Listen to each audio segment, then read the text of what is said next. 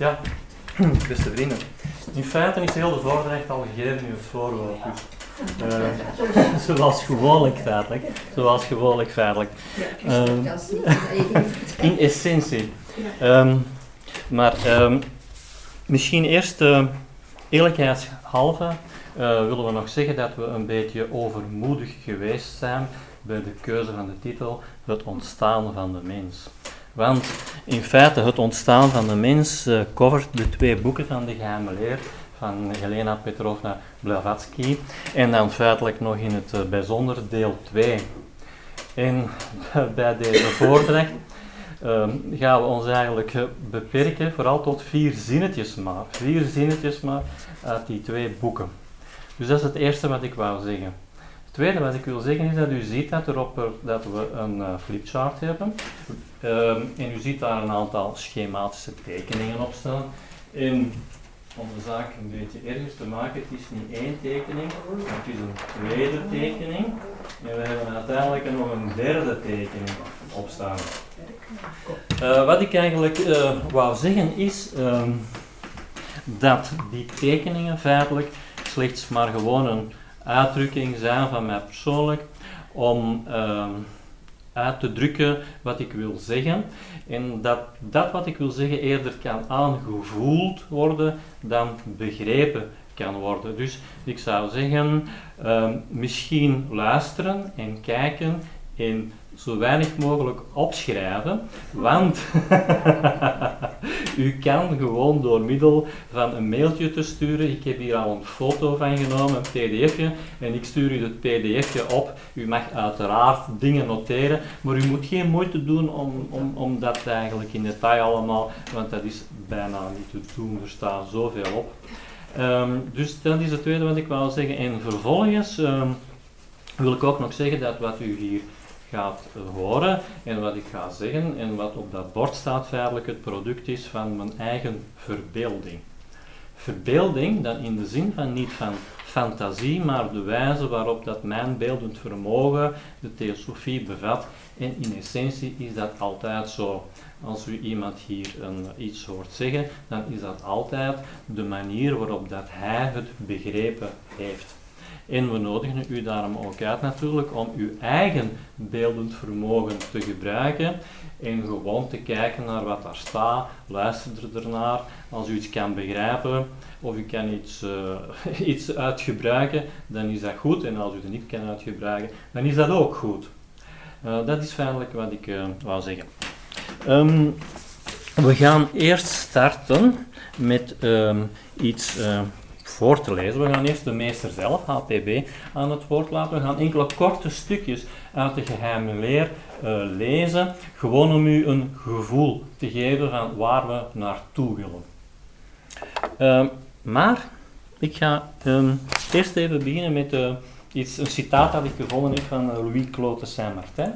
En hij zegt het volgende.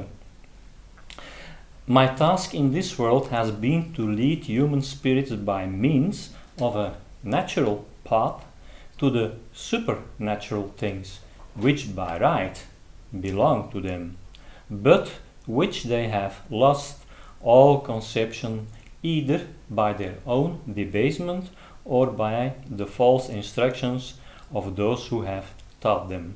Dus uh, uh, Louis de Saint-Martin, Claude de Saint-Martin, zegt feitelijk dat hij het een beetje als zijn taak beschouwt om de menselijke geesten te leiden van het natuurlijke pad naar het bovennatuurlijke pad. Datgene wat eigenlijk, waar zij recht op hebben. En dat zij het contact van verloren hebben, eerder door een verval, debasement, of anders door uh, valse instructies van degene die hem onderricht hebben. Ik vond dat een zeer mooie uitspraak. Dus we gaan nu enkele korte stukjes lezen uit de geheime leer, gewoon om u een idee te geven van waar we naartoe willen. Was je Engelstalig? De Fransman. Ja, ja, Ah. ja dus uh, Ah, eigenlijk ga je... het is een vertaling al. Ja, ja, Ja, oké, ja, daar ja. zit je al mee om vertaling te werken. Ja, Maar het idee zelf vond ik, ja het is goed. waar ik naar, naar, naartoe wou eigenlijk. Dus we lezen het volgende. Eh,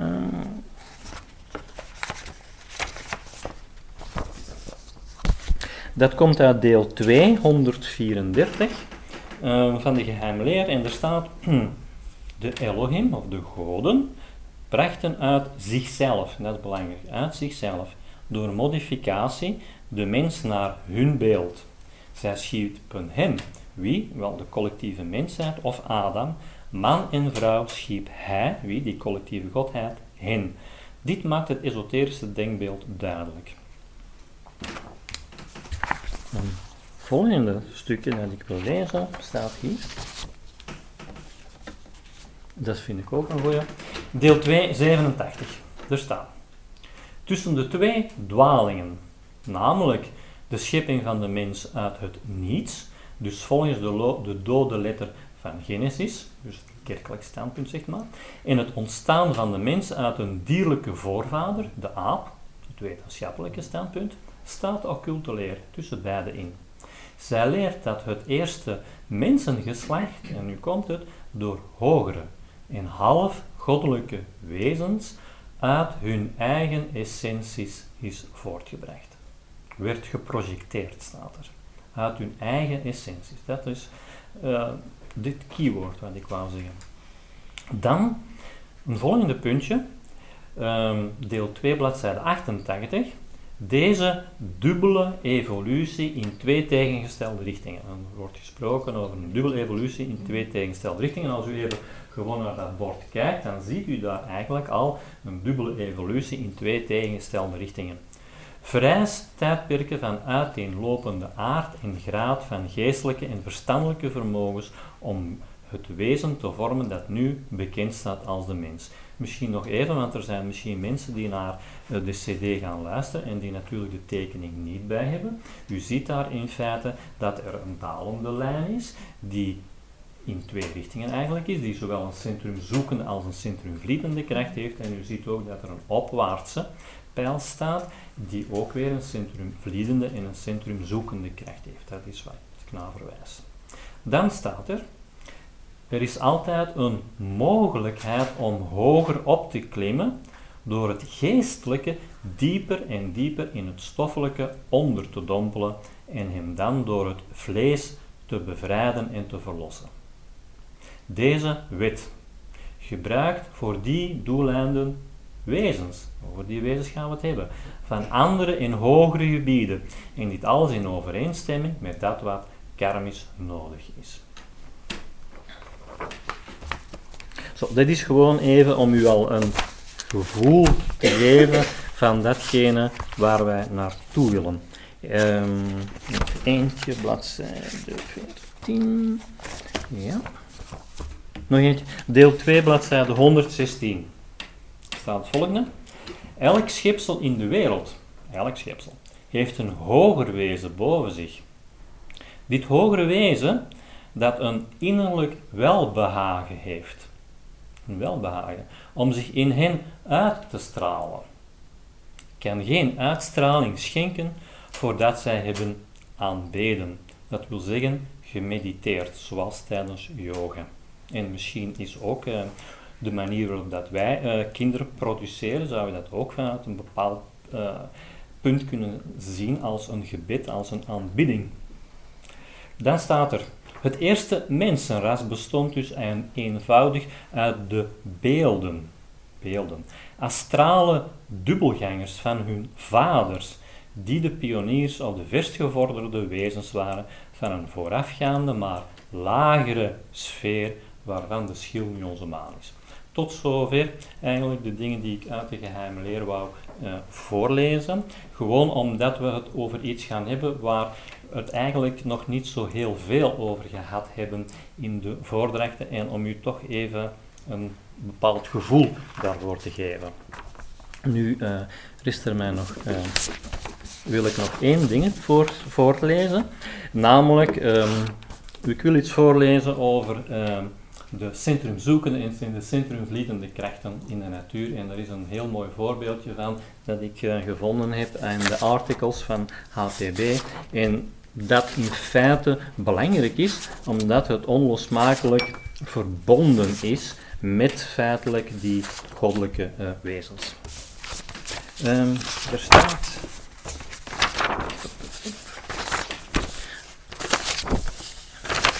Oké, eh, deel 2. Sorry, Theosophical Articles 2, bladzijde 145. Het is ook niet zo'n hele lange tekst. Daar staat, vrij vertaald, Pythagoras leerde dat het hele universum een enorme uitgebreide reeks is van wiskundig correcte combinaties. Wiskunde. Plato toont aan dat de godheid meetkundig te werk gaat.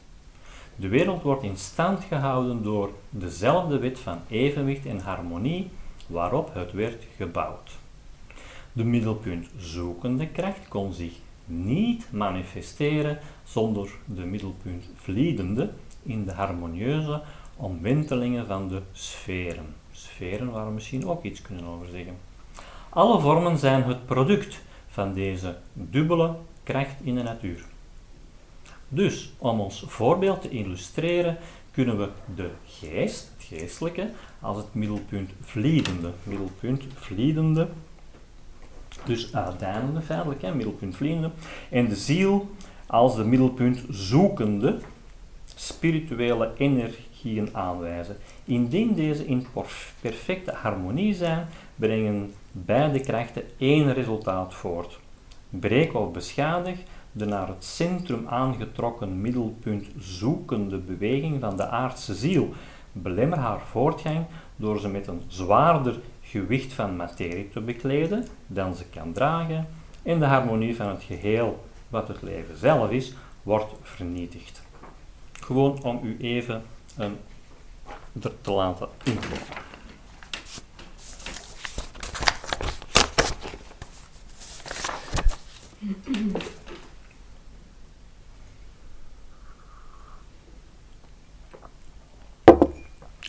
Beste vrienden, op een boeddhistische scheurkalender vonden we het volgende citaat. De meeste mensen weten wel hoe slecht ze zijn, maar niet hoe goed ze zijn.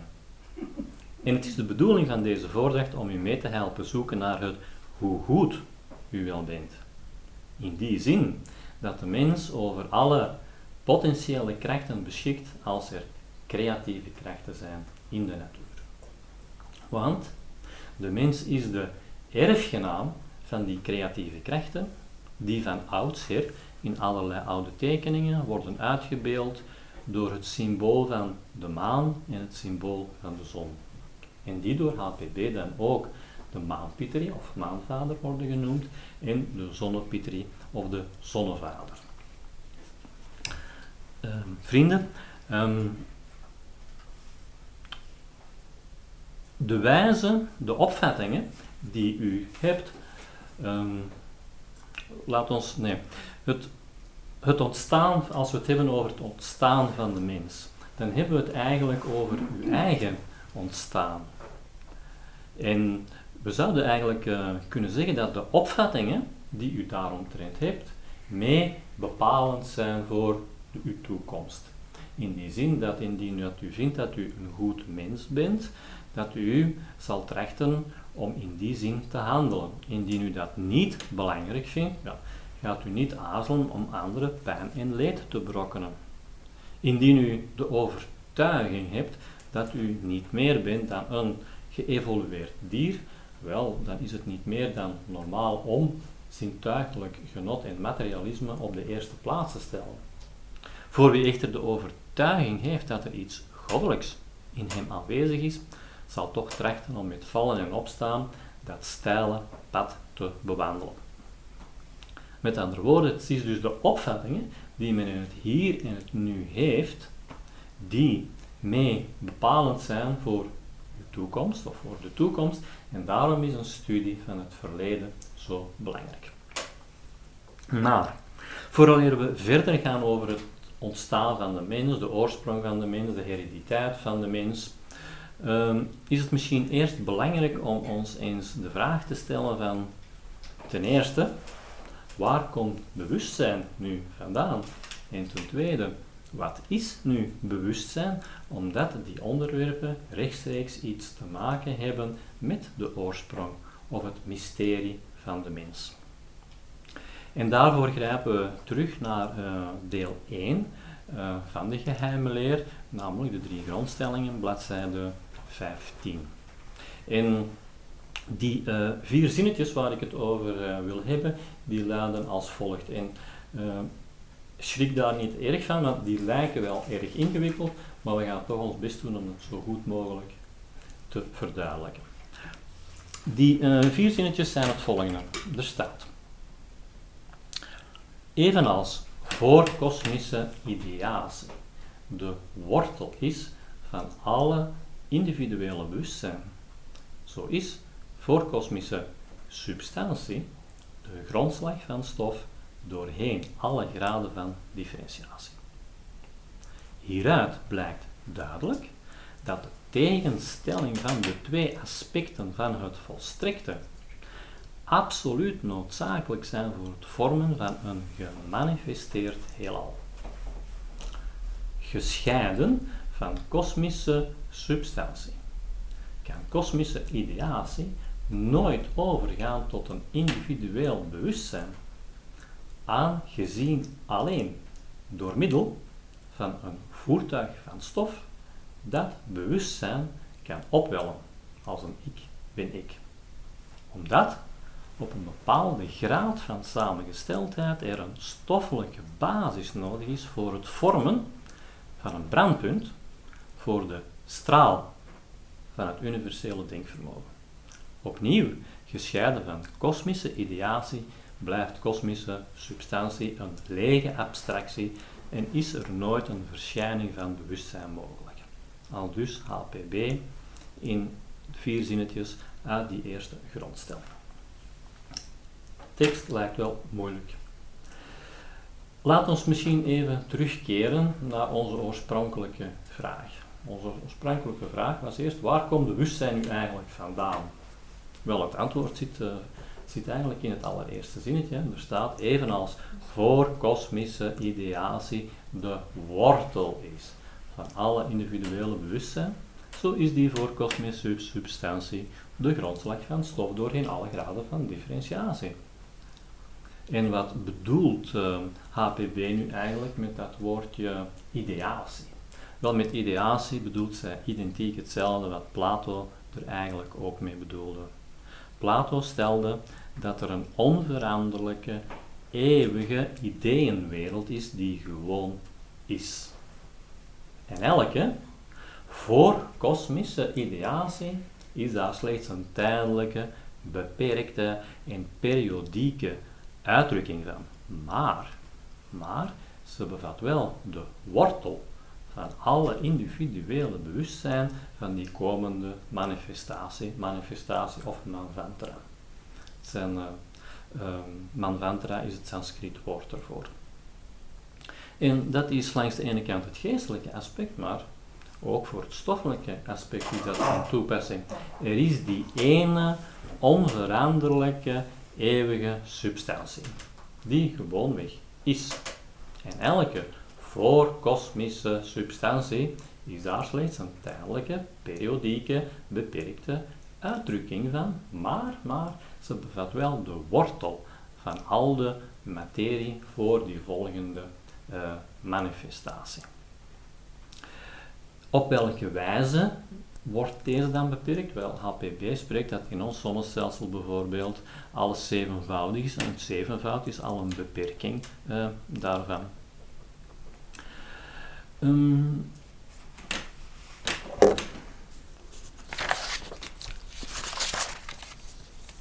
nu kunnen we natuurlijk uh, nog ons de vraag stellen van, oké,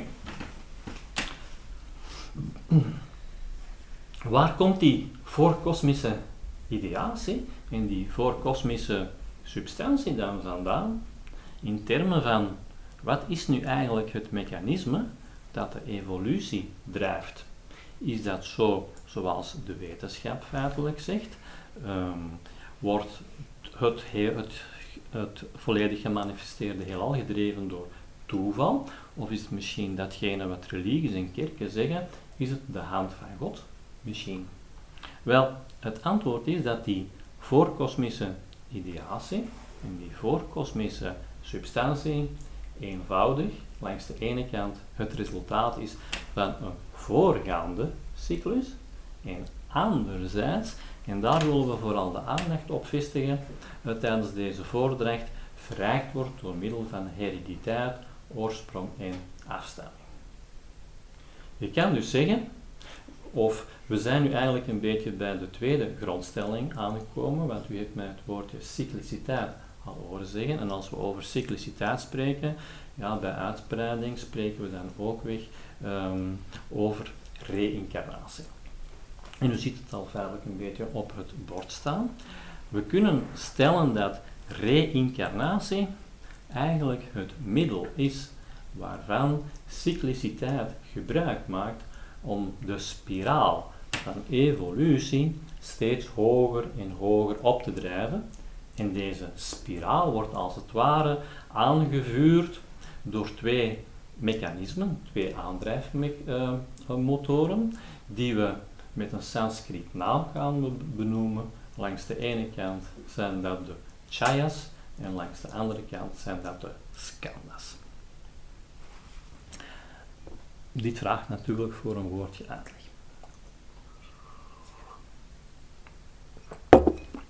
Nu, wat bedoelen we nu eigenlijk met dat woordje skandhas? Wie een beetje thuis is in het boeddhisme, die weet wat het woordje skandhas is, want de theosofie bedoelt daar eigenlijk identiek hetzelfde mee. Um, wat de boeddhisten daarmee bedoelen, skandhas, dat zijn gewoonweg heel eenvoudig neigingen. En die neigingen. En die neigingen die kunnen zowel positief als negatief zijn. En de theosofie stelt dat uh, bij de reïncarnatie of bij de wedergeboorte feitelijk de neigingen van het voorgaande leven eigenlijk de basis zullen vormen voor het nieuwe leven. Je zou dus kunnen zeggen dat die uh, skandas in feite een beetje de materiële basis vertegenwoordigen van het wezen dat terug in aanzijn gaat komen. En in die zin vertegenwoordigen die skandas ook wat ons verleden en ons individuele karma. Uh, als je wilt weten wat een man morgen gaat doen, wel kijk naar wat hij gisteren gedaan heeft. Dat is een beetje uh, de teneur. Dat voor wat het woordje skandas uh, betreft. Skandas, een woord waar eigenlijk de meeste mensen wel mee bekend zijn. Waar we minder mee bekend zijn, is dat woordje van die chayas. Chayas. Wat wordt er nu bedoeld met chayas? Chayas zijn eigenlijk eenvoudig schaduwen. En u hebt het al gehoord bij het begin van de voordracht. Ik heb een aantal stukjes voorgelezen uit de geheime leer. Die chayas vertegenwoordigen gewoon, het zijn de uitademingen, de uitademingen van onze vaders, vaders meervoud. Um, we hebben het reeds gezegd in het, bij de start van de voordracht, dat de mens over alle potentiële krachten beschikt als er creatieve krachten zijn in de natuur. En dat wij de erfgenaam ervan zijn en dat die krachten worden gesymboliseerd door de maan en door de zon. Wel, over die chayas hebben we het feitelijk. En die chayas, die uh, schaduwen, die uh, drukken zich uit op twee manieren. Namelijk door middel van vorm, de maanpittering, en door middel van niet-vorm, die zonnepittering. Nu, is dat nu zo moeilijk om te begrijpen? Ja, misschien enigszins wel.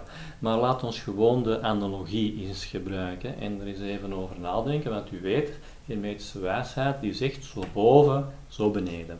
Indien nu een, kind, een moeder een kind baart, kunnen we dan niet zeggen dat dat kind eigenlijk gewoon vlees en bloed is van die moeder en dat die functies als het ware automatisch worden uitgevoerd door die, door die moeder. En kunnen we dan niet zeggen dat dat het aspect maan of het aspect, of het aspect vorm vertegenwoordigt.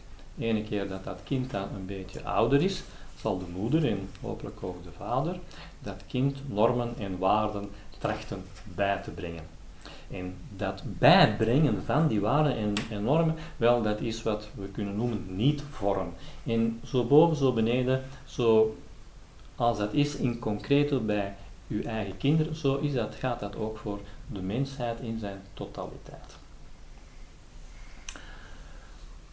Oké, we hebben nu gezegd dat evolutie in feite een spiraal is.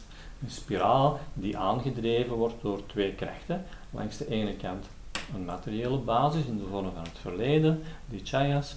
Langs de andere kant in de vorm van potentialiteiten die we hebben, dingen die we erven, die dan chayas vertegenwoordigen. Maar er rest ons nog een vraag van, ja, wat is nu eigenlijk het mechanisme dat dat allemaal bij elkaar houdt? Het is toch nog niet helemaal duidelijk, lijkt mij. Wel, dan zijn we terug een beetje terechtgekomen bij onze tweede grondstelling. En die tweede grondstelling die zegt dat er een terrein van actie is waarbij er onophoudelijk openbaren en weer verdwijnen zijn van universum, universums. En uh, zo'n universum noemt HPB, en dat is belangrijk, een vonk der eeuwigheid. Sta daar even bij stil, een vonk der eeuwigheid. Indien HPB het heeft over een universum, dan is dat zo boven, zo beneden. Wat voor de macrocosmos is, is ook voor de microcosmos het geval. En wij zijn allemaal vonken der eeuwigheid. En op wie is die vonk der eeuwigheid dan van toepassing? Wel, voor alle wezens die in dit gemanifesteerd heelal leven. En u weet ook dat het universum een uitdrukking is van krachten. En de theosofie stelt gewoon dat alle krachten in feite uitdrukkingen zijn van wezens. Met andere woorden, het gehele gemanifesteerde heelal is een uitdrukking van wezens. En al die wezens zijn schrijft van het kleinste mineraal tot en met de hoogste aan het showen als je je oosterse pit op hebt, tot en met een hoogste aartsengel als je je christelijke pit op hebt, zijn allemaal onderhevig aan reïncarnatie. Dat geldt dan natuurlijk ook niet alleen voor die wezens, geldt ook voor de aarde, geldt ook voor ons zonnestelsel, geldt ook voor de melkwegstelsel, geldt ook voor de cluster waar ons zonnestelsel deel van uitmaakt, geldt ook voor de supercluster waar die cluster dan weer deel van uitmaakt en ga zo maar door. Het is van toepassing op dat volledige universum. En dat wordt aangedreven door datgene wat in de theosofie de monade genoemd wordt. En die monade heeft nog een ander woord, namelijk de pelgrim. Elk wezen is, een, is onderhevig aan een verplichte pelgrimstocht. Nu, hoe dat nu zit met die monade, dat gaan we in een volgende schemaatje gaan we daar trachten uh, dieper op in te gaan om u daar een gevoel feitelijk van te geven. Maar je zou misschien kunnen zeggen dat de monade de wezenheid is die dat wij zelf zijn.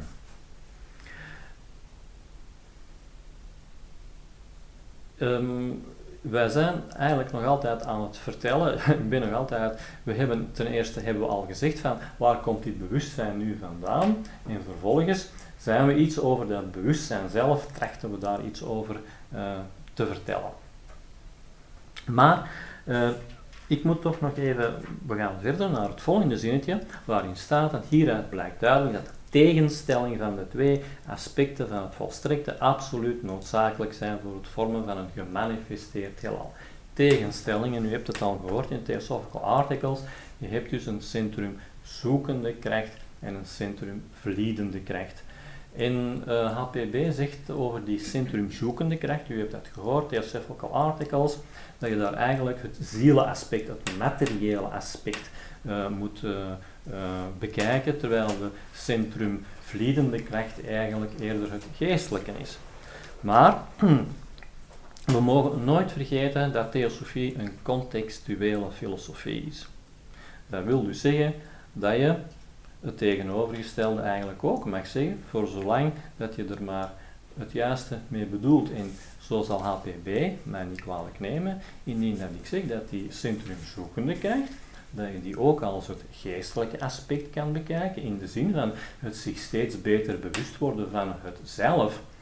Dus een steeds dieper uh, uh, uh, in zichzelf kijken wie dat men is. En langs de andere kant dat de centrumvliedende kracht het materiële aspect vertegenwoordigt in de zin van dat materie zich steeds altijd uitbreidt. Het is maar de manier waarop je naar kijkt. En datzelfde, en dat is nu heel interessant, en dat wil ik toch nog even zeggen, is ook van toepassing als we het hebben over die schijnbare tegenstelling tussen langs de ene kant het hindoeïsme en langs de andere kant het boeddhisme. En u zal zien dat ik in uh, de volgende tekening die erin staat, dat dat daar mee in vervat staat. U weet dat het hindoeïsme stelt er is maar één werkelijkheid, het zelf. En al de rest is heel zwaar. Dat is wat het hindoeïsme zegt. En hebben zij gelijk? Ja, ze hebben gelijk. Ze hebben voor 100% gelijk. Terwijl dat dus het, het boeddhisme, of laat ons zeggen eerder de aanhangers van de boeddha, met de anatma-doctrine kwamen, waarbij dat ze zeggen, nee, er is geen onafhankelijk zelf. Dat is louter illusie. Heeft het boeddhisme gelijk? Ja, ze hebben beide hebben zij gelijk. Het hangt er alleen maar vanaf aan het standpunt dat je inneemt. Indien dat je ziet dat bijvoorbeeld um, het ik ben ik, indien dat je um, de enige realiteit feitelijk is dat ene zelf.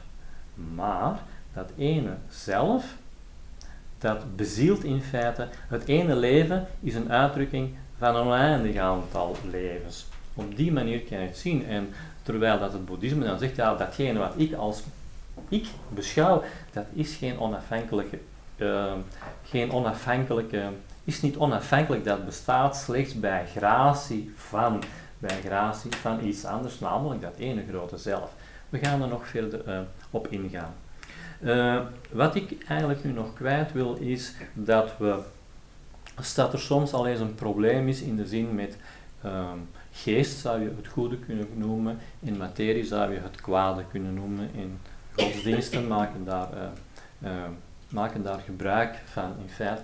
Maar met materie is er in essentie niks mis. Want we hebben het al gezien, materie dient nu eenmaal voor de differentiatie. En ten tweede, dat is ook een belangrijke, dat hebben we er straks gezegd in dat hele moeilijke zinnetje, dat materie, zonder materie is er geen basis voor het opwellen van het ik ben ik geen basis voor het opwellen van het ik ben ik. En ten derde is materie belangrijk voor het vormen van een brandpunt, voor die straal van het universele denkvermogen. En daar willen we het nu eigenlijk uh, nog eens uh, over hebben in het volgende uh, tekeningetje. Zo, dank je.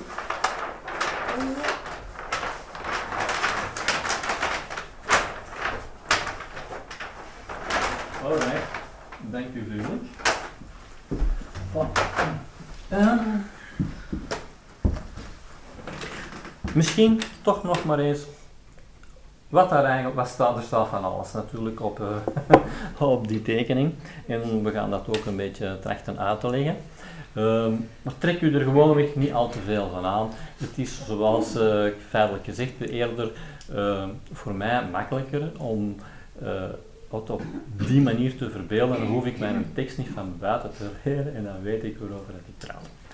Um, misschien toch nog even dat zinnetje van HPB herhalen, dat laatste, dat moeilijke zinnetje, want daar gaat het in feite om.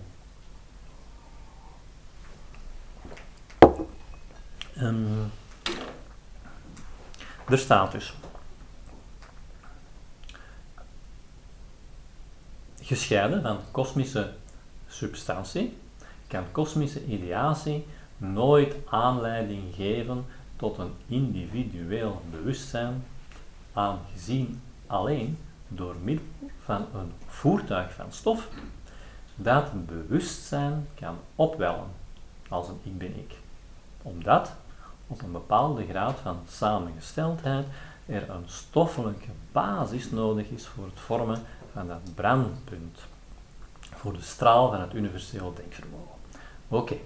Het universele denkvermogen, als u kijkt dus naar uh, het schemaatje, dan ziet u daar rechts in de vorm van een soort zonnetje het universele denkvermogen. Nu, dat universele denkvermogen, dat mag u eigenlijk ook Mahat noemen met een Sanskriet naam, in de zin van Mahat is de collectiviteit van alle goddelijke denkvermogens. U mag dat universele denkvermogen ook het zelf noemen, met allemaal hoofdletters, u mag dat ook, als je naar de Vedanta luistert, dan heeft men het daar, daarover infinite consciousness, oneindig bewustzijn. Dat mag ook. Wat u uh, dient feitelijk te onthouden is dat dat universele bewustzijn, dat dat geen wezen is. Dat is belangrijk. Het is geen wezen. Maar het zal er ook nog zijn op uh, tijden van dat er geen enkel dat de manifestatie er niet meer is in periode van pralaya noemt men dat, is, dat, is die maat, dat universeel denkvermogen, is er ook nog altijd, maar dan passief. Dus Je mag Mahat echt niet zien als een wezen. Als HPB het heeft over goddelijke denkvermogens, dan heeft ze het over een kosmisch denkvermogen. Met kosmische denkvermogens, daar verwijst ze naar de Manasa, Putra, lunaire Pitris, al die wezens die er zijn. En als het een universeel denkvermogen is, dan is dat geen wezen, het is gewoon de infinite consciousness. Langs de rechterkant. Langs de linkerkant ziet u een gezichtje staan. En dat gezichtje, daarnaast ziet u, het is wel moeilijk te zien, maar het is eigenlijk een vergrootglas wat er staat. Dat vergrootglas, dat is het denkvermogen. Elk wezen kijkt door middel van het vergrootglas dat zijn eigen denkvermogen is. En wat ziet het? Het ziet zichzelf. En wat is dat zichzelf? Wel, dat is in de vorm van een hartje. Je kan eigenlijk stellen dat elk wezen, hoe klein of hoe groot het is, zich op een of andere manier bewust is van zichzelf. En we hebben daar dan bij geschreven het ik ben ik. En met dat ik, de hoofdletter ik, daar wordt mee bedoeld het zelf, het universele denkvermogen. Want u ziet eigenlijk, als we terug even naar de tekst gaan, er dient een brandpunt gevormd te worden voor de straal van het universele denkvermogen. Dus dat universele denkvermogen gaat door het hart van elk wezen. De straal van het universele denkvermogen gaat door het hart, het hart van elk wezen. Je mag dus eigenlijk zeggen dat de oceaan van het universele, excuseer, het universele denkvermogen zich ledigt in de druppel van het individuele denkvermogen. Dat is wat je zegt. En wat gebeurt daar dan? Er gebeurt een wonder. Namelijk, er gebeurt een bevruchting. Wat is die bevruchting? De bevruchting is het zich bewust worden van een ik ben ik. En u zal dan beseffen, als ik spreek over dat ik ben ik met die kleine letter, dan bedoel ik er niet mee dat ik in de zin van de persoonlijkheid of van het gedachte of van het lichaam. Nee, het, het ik ben ik, dat kleine ik, wil gewoon zeggen dat elk wezen zich op een of andere manier wezen. Je kan aan alles twijfelen. Het enige wat je niet kan aan twijfelen is dat je bestaat. Het enige, dat is het enige. En elk wezen, van het allergrootste tot het allerkleinste, is zich bewust op een of andere manier, is zelfbewust niet het zelfbewustzijn uiteraard dat uh, de mens heeft, want de mens is het enige wezen die zich kan bewust worden van zijn eigen bewustzijn. En we wijken nu misschien een beetje af, maar hoe komt dat dat de mens zich kan bewust worden van zijn eigen bewustzijn? Wel, dat is door middel van invloed van die zonnepitri, van de zonnevader. Wij worden als het ware aan overschaduwd door een wezen, onze goddelijke vader, onze zonnevader, die een deel van de kracht van zijn bewustzijn geeft, waardoor dat wij ons bewust kunnen worden van ons eigen bewustzijn. En dat is een beetje wat u ziet. Ik, u ziet daar, ik heb er geschreven, uitroepingsteken, vraagteken. Het is een bepaalde verwondering van, ik besta en, en hoe komt dat nu? Wel, de enige reden waarom dat we ons bewust kunnen zijn van onszelf is door gratie van dat universele denkvermogen. En dan komen we terug een beetje bij het voortwoord van Janneke van uh, twee weken geleden, waar dat zij het had over dankbaarheid. Dankbaarheid. We, verwijzen ook nog even terug naar het Hindoeïsme en het Boeddhisme. Bestaat er nu een, een uh, hoe zit dat nu met dat zelf? Ja, er is inderdaad alleen maar het ene zelf, het universele denkvermogen. Dat is het enige, de enige realiteit. Bestaan wij nu of bestaan wij nu niet? Wel, als je naar het oosten gaat, dan heb je daar mensen zoals bijvoorbeeld Ramana Maharshi, Shri Nisargadatta Maharaj, die bijvoorbeeld zeggen van, ik ben het absolute. En, en, en, dan, en als je dat dan zo hoort, dan denk je van, ja, hebben die mensen misschien een grootheidswaanzin? Nee, wat zij zich van bewust zijn is dat zij in feite niet bestaan. Zij bestaan niet. Zij, zijn, zij bestaan slechts bij gratie van. En die gratie van zou je ook liefde kunnen noemen. En in uh, de stem van de stilte zal u vinden. Uh, ja, ik heb de stem van de, stem van de stilte heb ik allemaal nummertjes voorgezet en dan zal u zien dat als we naar het paragraaf 200 gaan en 60, 61 en 62, zal u zien dat in de stem van de stilte staat dat compassion absoluut is de grondwet van het hele heelal. Compassion absoluut. Wel, liefde is onvoorwaardelijk en eeuwig in liefde cijfert zich volledig weg. Wel, dat is wat dat universele denkvermogen feitelijk doet. Dus bestaan we nu? Wel, ja en nee. Zou dat universele denkvermogen er niet zijn, dan zouden we er niet bestaan. Maar het bestaat nu en het, is, en het zal altijd schijnen. Dus in die zin is dat natuurlijk niet in tegenspraak met datgene wat de theosofie leert, namelijk reïncarnatie. U ziet dus dat dat universele denkvermogen de basis vormt voor wat in de theosofie ook zegt, een zich steeds beter bewust worden van het zelf, namelijk een kern van universele broederschap. Namelijk, ik kan zeggen, I exist in every existence. I am in every being. De basis van de natuur is broederschap. En hoe komt dat? Wel, dat komt door dat ene leven, universeel denkvermogen, dat een uitdrukking is van die oneindige aantal levens. Vandaar dat niet alleen alle mensen broeders van elkaar zijn, maar dat alle wezens broeders van elkaar zijn. En uh, dan komen we ook een beetje bij datgene wat de theosofie de waarnemer noemt. De waarnemer. Uh, je zou kunnen zeggen dat de waarnemer in feite ontstaat of, een, of het, uh, het contact is van dat, die straal van dat universele denkvermogen, die raakt een vorm, een bewustzijnsniveau.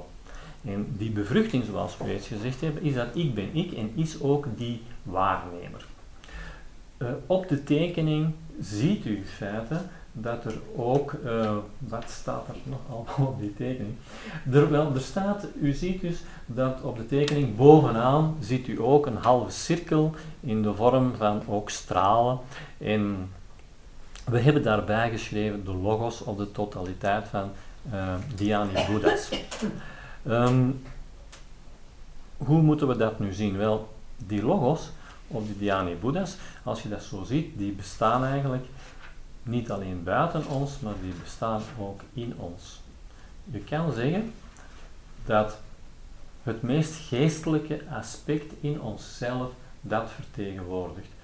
Er is iets, u, u, u, begrijpt dat indien dat er een reïncarnatie is en op het einde van het leven wordt enkel en alleen maar datgene wat je spiritueel kan noemen, is het waard om de eeuwigheid te overleven en dat wordt dan uit ons als het ware ergens in bewaard.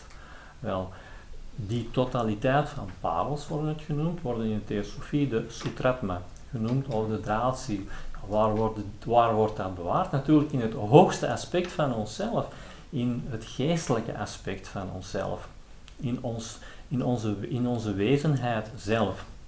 U zal ook nog zien dat er een verband gelegd wordt tussen die, tussen die logos en wat wij zelf zijn in de zin van de monade omdat er in de theosofie staat, deel 1, bladzijde 571, dat die monade in feite ook weer een uitademing is van zichzelf. Met andere woorden, wij zijn ook die logos. Omdat die logos, wij zijn ook de erfgenaam, de logos is in feite, uh, in de theosofie staat dat we uh, tot dezelfde straal zullen behoren tot het einde van de Manvantra gaan we tot diezelfde vader, tot diezelfde straal behoren. er staat ook dat die uh, straal, dat we onze vader pas zullen kennen bij de hoogste inwijding. Bij de hoogste inwijding. Dus we hebben in feite, welke vaders en moeders hebben we wel? We hebben die fysieke vader en moeder. We hebben een astrale vader en moeder die verantwoordelijk is voor onze lichamen. We hebben een geestelijke vader in de vorm van die zonnevader, die mee bewust is, die meer verantwoordelijk is voor ons bewustzijn. En we hebben de logos feitelijk zelf, die verantwoordelijk is voor het allerhoogste aspect in onszelf, de wezenheid zelf. Vier niveaus. En op een volgende uh, tekening zal u zien dat die vier bewustzijnsniveaus, dat u die kan terugvinden doorheen de hele theosofie. Als we even uh, u vindt die terug in de stem van de stilte. U gaat u terugvinden in de karma aferus. U vindt die gewoonweg overal terug. Wel, um, um, u, wat, u, wat u daar eigenlijk dus ook in ziet is, we hebben het er straks gehad over skandas en over chayas. Herinnert u zich nog? En die skandas, hebben we gezegd, vormen een beetje als het ware de materiële basis van wat wij zelf zijn, want wij zijn in die zin ons eigen verleden, dus je mag dat het materiële basis noemen. En die skandha's die worden dus opgeslagen in het hoogste aspect van ons en bij elke wederbelichaming zijn die skandha's terug ehm, de startpositie, de nieuwe startpositie. Er is dus in feite een kringloop. En het resultaat natuurlijk van, dat, van wat wij van ons leven wordt opgeslagen in het hoogste aspect en vandaar dat u de kringloop ziet. Langs de andere kant hebben we gesproken over die chayas. U ziet die ook op de tekening staan. En we kunnen het zo stellen dat de monade, het wezen dat we zelf zijn, zeg maar gewoon het ik, waar ik er juist over gesproken heb, doorheen alle natuurrijken heen dient te gaan. En daarbij, zo stelt de theosofie dat, als het ware een kleedje aanpast. Welk kleedje? Wel, het kleedje, de vorm waarin dat we zijn. En die, uh, en u vindt daar in feite dan de drie aspecten van onszelf. De monade, het hoogste aspect, neemt een kleedje aan, een voertuig aan en wordt daarin gestimuleerd, aangemoedigd door een hogere wezen wat dan die zonnepitri is. Klinkt misschien een beetje bizar, maar denk daar maar verder uh, over na. U ziet dus ook op de tekening dat er in feite twee paden zijn. Twee paden waar ook in de stem van de stilte over gesproken wordt. Er is dus langs de ene kant het occultisme. En we hebben nu reeds trachten te zeggen dat de basiswet van de natuur is mededogen, compassion, absoluut. En die compassion absoluut, die wordt in de theosofie gesymboliseerd door datgene wat we het hoger zelf noemen, de higher self. En het is dus de, uh, zij wordt verder ook nog gesymboliseerd door datgene wat we de witte loge noemen, de Mahatma's. En u vindt bijvoorbeeld in het boek van uh, The Friendly Philosopher, Robert Crosby, bladzijde 141, vindt u dat dat hoger zelf feitelijk de enige weg is naar die Mahatma's. Het is het pad van het occultisme, het is het pad van dienstbaarheid, het is het pad van absolute mededogen. U ziet ook dat we een, uh, een pijltje getrokken hebben van dat wezen zelf naar die zonnepitri in feite. En dat vertegenwoordigt eerder het mystieke pad, uh, zou je kunnen zeggen. Het is wat we noemen ook onze Manasaputra. Nu, datgene wat ik nu wil zeggen is belangrijk, namelijk je mag, ik, ik teken dat hier nu een beetje gescheiden, maar dat is totaal niet gescheiden. Want hoe kan dat universele denkvermogen zich anders uitdrukken door, dan door middel van wezens? Welke wezens? Wel, die mannen, die, die zonnepitri en die maanpitri. En u zal ook zien dat elke occultist is ook een mysticus, maar niet elke mysticus is een occultist. En u ziet, we hebben reeds gezegd dat ieder een eigen individueel pad heeft. En u zal zien, als u de levenslijn van verschillende mensen raadpleegt, zal u zien dat er mensen zijn die bijvoorbeeld starten op het pad van het occultisme en nadien onweerstaanbaar aangetrokken worden, meer tot het mystieke aspect. En dat is volstrekt normaal. Volstrekt normaal. Je weet niet wat daar nadien nog allemaal kan gaan komen. Alle mogelijke combinaties zijn mogelijk. Het is ook mogelijk dat je als mysticus start en dat je nadien als occultist, zal ik maar zeggen, dat je dat die weg opgaan. Het kan, wat ook gebeurt, is mensen die beide wegen tegelijkertijd opgaan. Welke combinatie dat je ook doet, je moet gewoon kijken, laten leiden door je eigen intuïtie, door het eigen goddelijke aspect in uzelf en u uh, kiest uw eigen weg. Ik zie dat inmiddels al 12 uur geworden is. Um,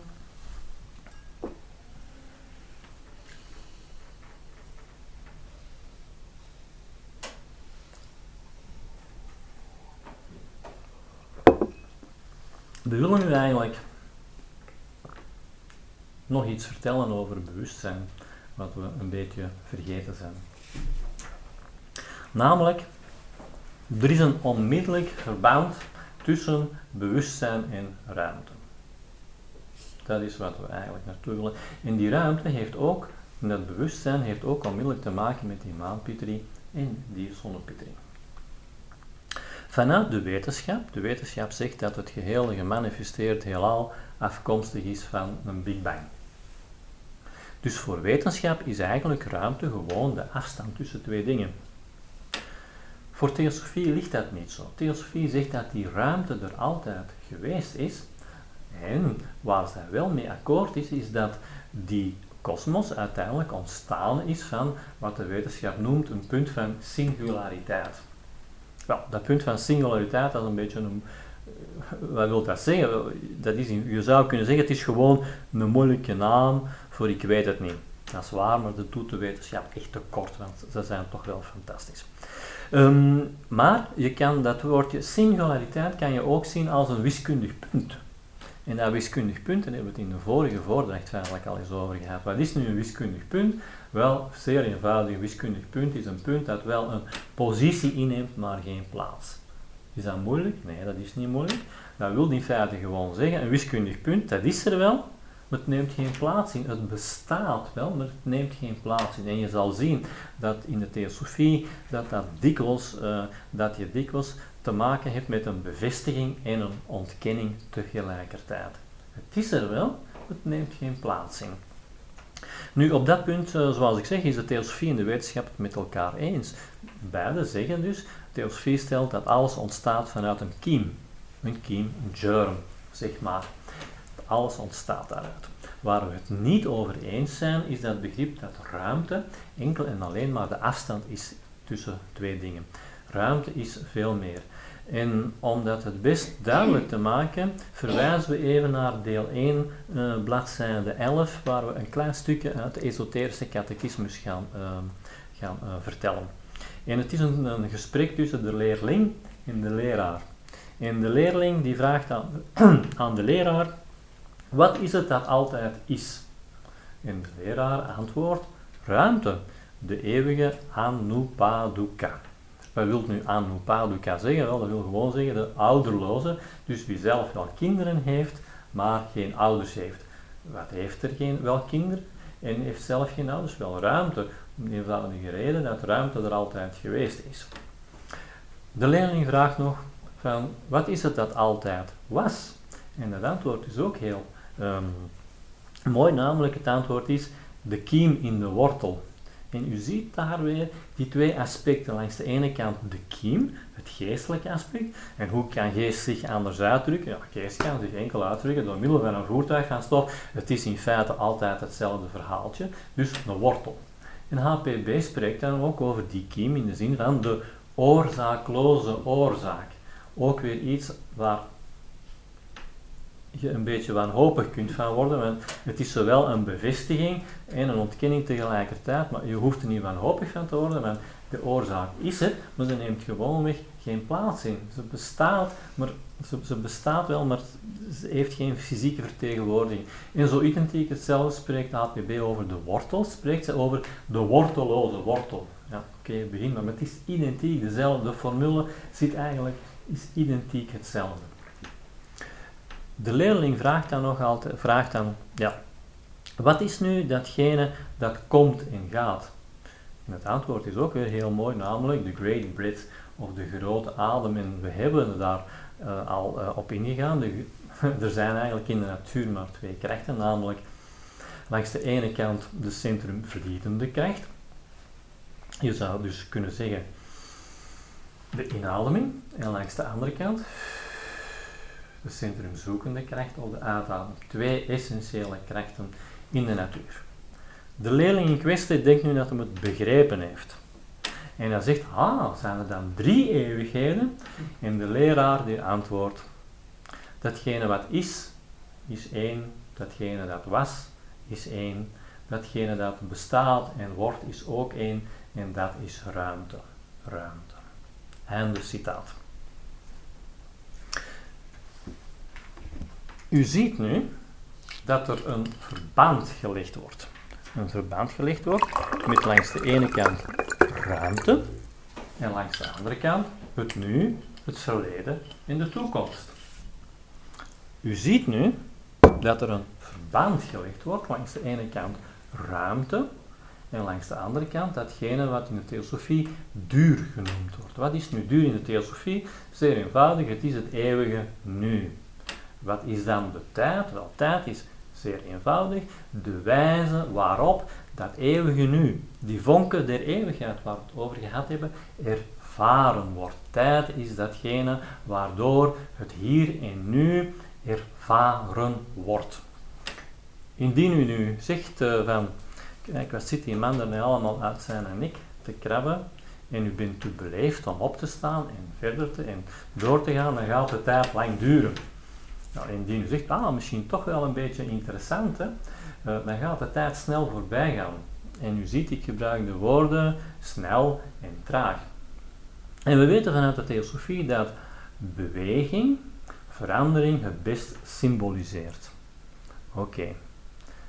We staan daar, laat dat, even voor wat, laat dat even voor wat het is. We gaan het toch... Um, we gaan, uh, indien u uh, de CD bijvoorbeeld nog eens zou beluisteren, we kunnen even een metafysische quote zeggen. En we kunnen het volgende stellen: dat elk wezen in het gehele universum is een totaliteit van wezens in essentie volstrekte abstracte ruimte is. In de zin van het eeuwige nu. Denk even, kan u iets indenken dat meer ruimtelijk is dan dat eeuwige nu? Wel, ik kan het niet. We zijn dus volstrekte abstracte ruimte en volstrekte abstracte beweging tegelijkertijd. In de zin van, in de manier waarop dat wij die ruimte ervaren als tijd, volstrekt abstracte ruimte, volstrekt abstracte beweging, die zich op een tijdelijke en periodieke manier uitdrukken als een centrum zoekende en een centrum vliedende kracht. Dat is wat we zijn. En de totaliteit van die bewegingen, die wordt door HPB de Great Breath, of de grote adem genoemd. U ziet daar het woordje Atman in feite al in. En dat is wat wij eigenlijk zijn. Wij zijn die vonken, die vonken der eeuwigheid. Is dat nu moeilijk? Nou, laten we het nog eens op een andere manier uh, zeggen. Uh, is er iemand die niet weet wat een perpetuum mobile is? Ik zie dat iedereen het weet hier van de, eh, van de zaal, maar misschien zijn er mensen die het thuis niet weten. En een perpetuum mobile is eigenlijk gewoon het, de Latijnse naam voor een machine die altijd vanuit zichzelf beweegt, die de kracht vanuit zichzelf haalt. Stel u even voor, u koopt een auto, u moet nooit tanken. U hebt een perpetuum mobile. Het is een beetje de droom van elke geleerde om een perpetuum mobile uit te vinden. En men is er dus wetenschappelijk is men ervan overtuigd dat dat eigenlijk niet bestaat. Wel, we zeggen u, het gehele gemanifesteerde heelal is een perpetuum mobile. En alle wezens die daar deel van uitmaken, zijn ook perpetuum mobiles. In de zin van vonken der eeuwigheid. En dat wat is nu speciaal eraan, wat speciaal eraan is, is dat de mens het enige wezen is dat zich kan bewust worden dat hem zulk een perpetuum mobile is. Waarom? Omdat hij beïnvloed wordt door die hogere wezens. Dat is eigenlijk wat ik nog kwijt wil. Ik zie dat het al 10 na 12 is en misschien een beetje tijd om te gaan stoppen, maar dat neemt toch niet weg dat ik misschien toch nog een laatste ga omdraaien. Wat ik in feite wil zeggen is dat u um, doorheen uh, de gehele theosofie um, waar we nu over gesproken hebben, waar we nu over gesproken hebben, kan u dat terugvinden. U ziet dat ik langs de linkerkant heb ik een cirkeltje getrokken en daaronder staat een driehoekje met zo wat uh, streepjes. Wel, het driehoekje staat voor het bewustzijnsaspect, het geestelijke aspect. Dan hebben we het vierkantje. Het vierkantje staat voor vorm. Dus het driehoekje voor niet-vorm. En u ziet dat er een omgekeerd zwart driehoekje is. Ja, dat is duidelijk. Dat staat voor de fysieke voortplanting, voor pa en ma. Dus we hebben dus een fysieke vader. we hebben dus een fysieke vader. We hebben de lunaire, een lunaire vader, we hebben een solaire vader en we hebben de logos op zichzelf. Indien u uh, nog bijvoorbeeld verder kijkt, en dat is een interessante, helemaal rechts heb ik, um, uh, ziet u dat u daar de, uh, de de Taraka Yoga, een systeem van de Taraka Yoga, en dit is iets dat we gehaald hebben van Subarao. En Tsubarao is een heel belangrijke persoon in die zin dat Tsubarao van de, een, een, leerling was van dezelfde leraar waar HPB, uh, leraar, uh, uh, waar HPB de leerling van was. en Tsubarao zegt in feite, schrijft het volgende. Hij schrijft, wij hebben vier lichamen, schrijft hij. En dat hoogste lichaam, dat noemt hij Atman. Atman Sharira. En dat is interessant. Het, het, wil eigenlijk zeggen, het is ook mystiek. Het is het allerhoogste lichaam dat we hebben, noemt hij Atman. Vervolgens heb je het Karana Sharira, wat overeenkomt met die uh, solaire Pitri. Vervolgens heb je het Shukshma Sharira, wat overeenkomt met het lunaire gedeelte. En vervolgens heb je de Stula Sharira, laten we zeggen het fysieke lichaam. We hebben dus verschillende lichamen. Waar komen die lichamen vandaan? Die komen vandaan van onze ouders. En met die lichamen kunnen we in verschillende werelden leven. Welke werelden? Wel, we hebben er al een aantal werelden opgezet, namelijk je hebt hier met je fysieke lichamen van pa en ma, heb je de aarde waar je kan in verblijven op het moment dat je sterft, is een ander as. Wordt, werp je je fysieke lichaam af en gaat je, ga je naar datgene wat de theosofie Kamaloka noemt. Waarom Kamaloka? Omdat dat natuurlijk, u kan het zien langs de linkerkant, gedomineerd door dat astrale gedeelte, door onze astrale ouders. Vervolgens um, werpt u ook dat kleed af en gaat u naar datgene wat Devachan genoemd wordt met uw uw, uw uh, geestelijke lichaam. In de theosofie zeggen we dan soms dat je in de boezem van de Manasaputra bent als je in Devachan bent. Maar er is nog een hoger lichaam dat gesymboliseerd wordt door die wereld die we nirvana noemen. En u ziet dat dat dan weer overeenkomt met, die, um, uh, met het allerhoogste aspect in onszelf. We hebben dus um, verschillende lichamen, er zijn verschillende werelden en we hebben ook verschillende bewustzijnstoestanden. Bewustzijnstoestanden. Het is ook daarover dat Pythagoras het een beetje had als hij het had over sferen, verschillende bewustzijnstoestanden. Wel, die bewustzijnstoestanden, die kennen we natuurlijk ook allemaal. Hè. Um, je hebt uh, het waagbewustzijn, je hebt de droom, je hebt de diepe slaap. En u weet wat in de gezegd wordt, in diepe slaap confabuleren we met de met, met der gesturmte, of die gesturmte, ik weet het niet. Wel, dat komt, hoe, hoe komt, wel, dat is gewoon omdat op dat bewustzijnsniveau dat we bij die Manasaputra zijn, we worden onderwe onderwezen, maar het gedeelte van ons brein, in feite, dat staat voor herinnering, wordt als het ware even uitgeschakeld. Tenzij natuurlijk, afhankelijk van die bewustzijnstoestand zelf. En het allerhoogste natuurlijk is de samadhi of de turiya-toestand. Die turiya-toestand, samadhi-toestand, heb je een totale eenheid, totale eenheid met uw opperste vader, de logos zelf. U ziet ook dat we, uh, voor wie hier regelmatig komt, in de karma-aforisme, de karma-aforisme zegt dat er vier lijnen zijn van evolutie. En hebt u er nooit nog bij nagedacht? In, die, in, staat dus dat die vier evolutielijnen onafhankelijk van elkaar zijn. Onafhankelijk. Hoe kunnen die onafhankelijk zijn? Wel, die kunnen gewoon onafhankelijk zijn omdat die als het ware worden beïnvloed door die lunaire pitri, die solaire pitri en die logos. Dat is de reden waarom dat we die afhankelijk van uh, kunnen zijn. En zo spreken we dus bijvoorbeeld over die evolutielijnen. En ik dacht dat dat deel 1, bladzijde 181, uh, uh, ja, deel 181 kan je dat terugvinden. We spreken daar over een monadische evolutielijn, een monastic evolution line, de astral evolution line. En we gaan de wetenschap een plezier doen, we gaan Darwin, gaan zitten we er ook nog veilig bij. Dus vier evolutielijnen. U kan identiek hetzelfde terugvinden in de steen van de stilte. In de stem van de stilte wordt er gesproken over de drie hallen. Weet je nog? De hal of ignorance, onwetendheid. Wel, dat is de hal waarin wij nu leven, staat er op deze aarde.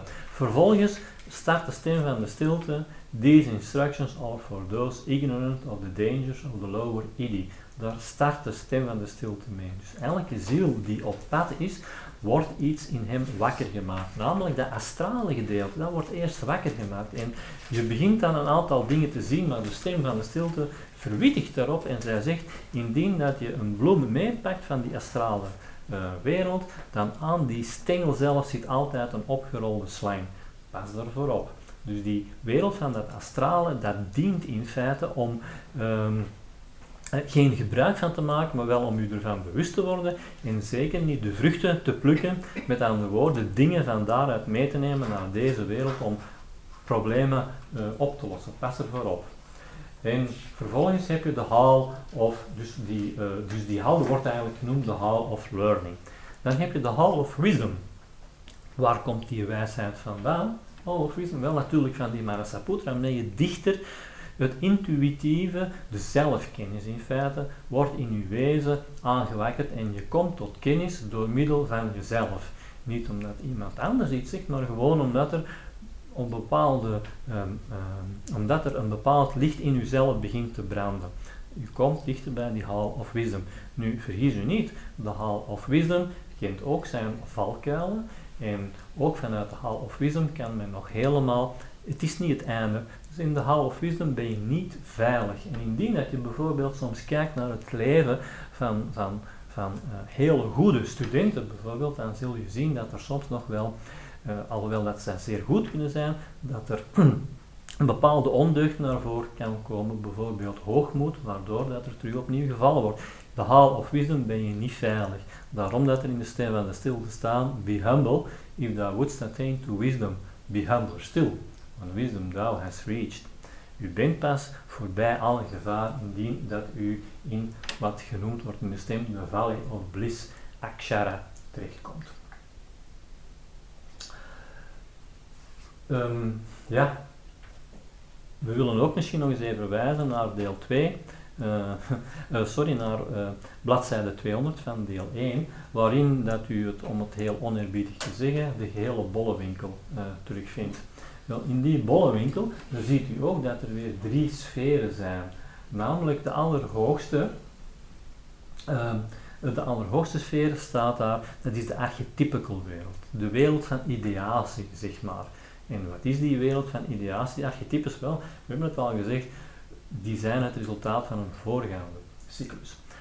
Het, uh, het, het niveau, de sfeer daaronder, is deze van de verstandelijke, scheppende wereld. De verstandelijke schepper. Die daaronder is die van de astrale vormende wereld. En u ziet telkens weer dat er een correspondentie is met die, uh, met, met die vader, die vader in de hemel. En dan heb je tenslotte Bolde, dat zwarte bolken, Maya of illusie in feite. Ook daarin ziet u weer die vier, um, uh, die vier bewustzijnstoestanden terug. En vervolgens, en nou, ik moet gaan stoppen, want het is uh, 20 na 12, is er ook nog een onmiddellijk verband tussen bewustzijn zelf en u, eh, in, bij bewustzijn hebben we het over de waarnemer, de waarneming, het waargenomene en het brein uiteindelijk. Je hebt daar ook weer die vier uh, facetten waarbij dat we kunnen stellen dat die waarnemer, die is onveranderlijk. Waarom is die onveranderlijk? Omdat u, op, als u van bewustzijnsniveau verandert, dan blijft die waarnemer daar onveranderd. Die verandert niet. U blijft, kan waarnemen op alle bewustzijnstoestanden onveranderlijk. Bewustzijn op zichzelf is iets om over te mediteren, is wel permanent. U kan uw bewustzijn niet uitschakelen. U kan niet zeggen, ik ga nu eens aan niks ik schakel mijn bewustzijn. Dat kan gewoon niet. Bewustzijn is permanent. Bewustzijn is permanent. Het is die vonk der eeuwigheid. Datgene wat in het bewustzijn daarentegen komt, is een tijdelijke uitdrukking daarvan. Dat wel. En dat is dan weer het, dat waargenomene, dat persoonlijk wordt of dat, ge, uh, dat door middel van het brein tot uitdrukking kan komen. Ik denk dat ik nu ga zwijgen. En dat we het daarmee gaan uh, houden, ik heb al misschien veel te veel gezegd. Ik dank u. Mochten er vragen zijn, ik zou zeggen, shoot.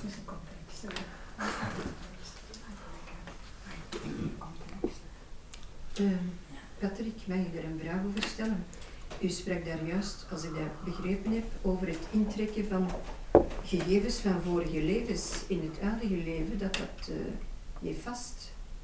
Of hoe moet ik dat? Dat heb ik uh, niet gezegd. Ik heb eh, alleen gezegd dus dat je elk leven in feite, dat je bij het begin van het nieuwe leven, dat dan eh, de totaliteit van de vorige levens als basis zullen dienen voor het nieuwe leven. Dat is wat ik gezegd heb. Nu weet ik dat er ehm, in de dat er soms, in van de Boeddha wordt bijvoorbeeld gezegd dat hij zijn vorige levens herinnert. Nu, dat zich herinneren van de vorige levens, voor dat ik het begrijp, wordt eigenlijk, is van toepassing gewoonweg omdat ehm, eh, het universum u niet wil bezwaren, laat ik maar zeggen, met datgene wat je vroeger allemaal hebt meegemaakt. Uh, je vertrekt elke keer van een propere lei. Je wordt eigenlijk terug elke keer geïncarneerd in het vlees. En, uh, en datgene wat vroeger is, zou eigenlijk als ballast kunnen, kunnen uh, dienen voor dit leven. Dus voor zover je dat begrijpt, is het pas van op een bepaald niveau dat je toch het idee kunt hebben van of herinnering kunt hebben uit een vorige levens. En u weet ook zeer goed dat bij jonge kinderen dat dat geval som, dat dat soms uh, meer kan voorkomen. En er zijn allerlei boeken over geschreven, mm. over allerlei merkwaardige dingen bij kinderen. Maar blijkbaar toch bij een leeftijd van een jaar of zes, zeven verdwijnt dat dan allemaal gewoonweg om u niet te bezwaren. Het zou geen hulp zijn, het zou uh, een impediment zijn, een handicap zijn. Ja. Ja. In feite neemt het karma van de vorige levens mee, maar je weet het niet. Je zou, dat, je zou dat inderdaad zo kunnen zeggen. Dus die skandals, die zowel positieve als negatieve dingen zijn, worden ergens in u opgeslagen in het hoogste aspect van uzelf. En dienen als basis inderdaad voor. Maar er is nog altijd datgene wat ik zeg, die herediteit, oorsprong en, afstam, en, en afstamming. Je hebt als het ware een potentialiteit, die die creatieve krachten in de natuur die zitten ook in u. En daar kan je ook gaan van gebruik van maken. En heel specifiek, uh, door middel van die maanpitri, die er zal voor zorgen dat er een voertuig van is dat geschikt is voor uw bewustzijn. Dus elke wedergeboorte of elke, als je sterft, houdt in feite een belofte in, de belofte in dat je in een beter voertuig zal terechtkomen, een voertuig dat meer geschikt is voor het bewustzijn dat je in feite hebt. En als je dan nu de wereld uh, ziet en wij spreken over karma, dan vraag ik mij af, wat hebben wij gerealiseerd in onze vorige levens? Hè? Dat is wel. ik kan wel. Ja, ja. Ja, ja. Want het is toch wel... uh, Ja, in feite, de wereld op zich heeft ook een karma. Hè? De dat wereld op zich heeft ook een En, dat, karma. en dat ook het universum, en u hebt het aangehaald, heeft ook een karma. heeft ook een karma. Alles, eh, alles heeft eh, karma, omdat, en dat is natuurlijk misschien ook het mooie, omdat je kan zeggen, en dat vind ik een van de prachtigste dingen in de theosofie is, hoe oud dat je ook bent, kan niks verloren gaan. Ja. Meestal zegt zeg je van, oké, ik begin stil dan op pensioen te komen, ik ga mijn tijd uitdoen. Nee, nee, je moet hem niet uitdoen, je moet altijd actief blijven, bezig blijven. Er kan niks verloren gaan. En je zou zelfs kunnen zeggen dat je, als je wat ouder bent, en de meeste mensen zijn hier een beetje ouder, dus ik mag dat dan eh, zeggen zonder iemand te beledigen, dat je op je ouderdom in feite op je beste aspect zijn. Want je ziet dus dat als je geboren wordt, die lichamelijkheid van die baby die wordt gecreëerd en uiteindelijk als je ouder wordt, dat lichaam dat gaat ineen. Dus met andere woorden, u ziet dat al een beetje op het bord. Er is dus in feite een involutie van een, in, een inwikkeling van het lichaam in zichzelf, terwijl het geestelijke aspect zich zeer ruimer zet. Met andere woorden, je hebt als je ouder bent, heb je meer de mogelijkheden om dingen te gaan aanvoelen. Je geheugen is misschien niet meer zo goed, maar je gevoel daarom, daaromtrent. En dat is in feite wat, eh, wat, wat belangrijk is. Je kan zeggen, in een veronderstel nu dat je een telefoonboek van buiten leert, dan ga je niet meer weten wat er in een telefoonboek staat. Je bent je vergeten, maar de, ehm, het geheugen op zichzelf is een geestelijke, een, een, geest, een geestelijke kracht en dat ga je dan wel hebben. Dus in feite is, hoe ouder, hoe meer opportuniteiten dat je hebt. Dat is een heel mooi woord voor, hè? active aging. Hè? Ah, active aging. De. Oké, let's do it. Ik denk het is nu 25 na, dan zullen we het maar afsluiten zeker. Ik Hè? heb nog een vraag. Ah ja, In het begin had u, hebt u gesproken over de halfgoden die creëerden. Wat bestaat u daaronder? Zijn, is daar ook een hiërarchie in? Wel, eh, je zou, je kan het eigenlijk als, u spreekt het over, ik heb in het begin gesproken over halfgoden, ik heb niet echt gesproken over Nee, halfgoden. u hebt het heel eventjes... Ja, je mag, je mag het feitelijk als volgt zeggen dat je hebt het universum. Ja. En een universum komt tot aanschouwing, aan, eh, tot aanschouwing. En het eerste wat gebeurt is de creatie van de goden. ja. De goden zelf. En die goden gaan die manifestatie, dus dat is in feite de tweede schepping. Je hebt Dus de de creatie van, van de, je hebt eerst de creatie van de goden en dan de creatie door de goden. Maar het gehele gemanifesteerde heelal is een uitdrukking van krachten. En niet alleen krachten eh, op dit fysieke gebied, maar er zijn verschillende sferen van krachten. Ja, En dat ja. is een volledige totaliteit van wezens, een totaliteit van, Van van, krachten. van, van krachten en wezens, waarbij theosofie zegt dat de, in, hoe hoger je stijgt, dat de individualiteit van het wezen eerder gesymboliseerd wordt door de collectiviteit waar het bij behoort. Als je het heel laag trekt, zou je kunnen zeggen, je hebt een mierenkolonie, wel die mier, die is in feite, die ene mier is ook de totaliteit van de gehele mieren. Die mier zal geen seconde nadenken om te zeggen, oei, ik moet hier mijn leven wagen. Nee, die mier beschouwt zich als het geheel, zal ik maar zeggen. En dat is op het dierlijke niveau, is dat op een onbewuste manier, maar als je het, eh, de spiritualiteit stijgt, is dat op een bewuste manier feitelijk. Als u van wezen spreekt, spreekt u niet over verstoffelijking. Wel, eh, als ik over een wezen spreek, eh, dat is, is, wat is een wezen feitelijk? Een wezen heeft drie dingen. Namelijk, een wezen heeft een wil, het heeft verstand en het heeft gevoel. En die drie dingen, die vormen een wezen. En je kan geen onderscheid maken, je kan geen scherpe lijn trekken van waar is nu de wil, waar is nu het gevoel en waar is nu het verstand. Je Ja. zal, als je mediteert, dan zal je zien dat je dat, dat één geheel is. Dat is een geheel en dat geheel is het leven feitelijk zelf voor, als je dus voor een wezen wilt spreken, dan moeten die drie er feitelijk eh, aanwezig zijn. Dank u. Ja. Het,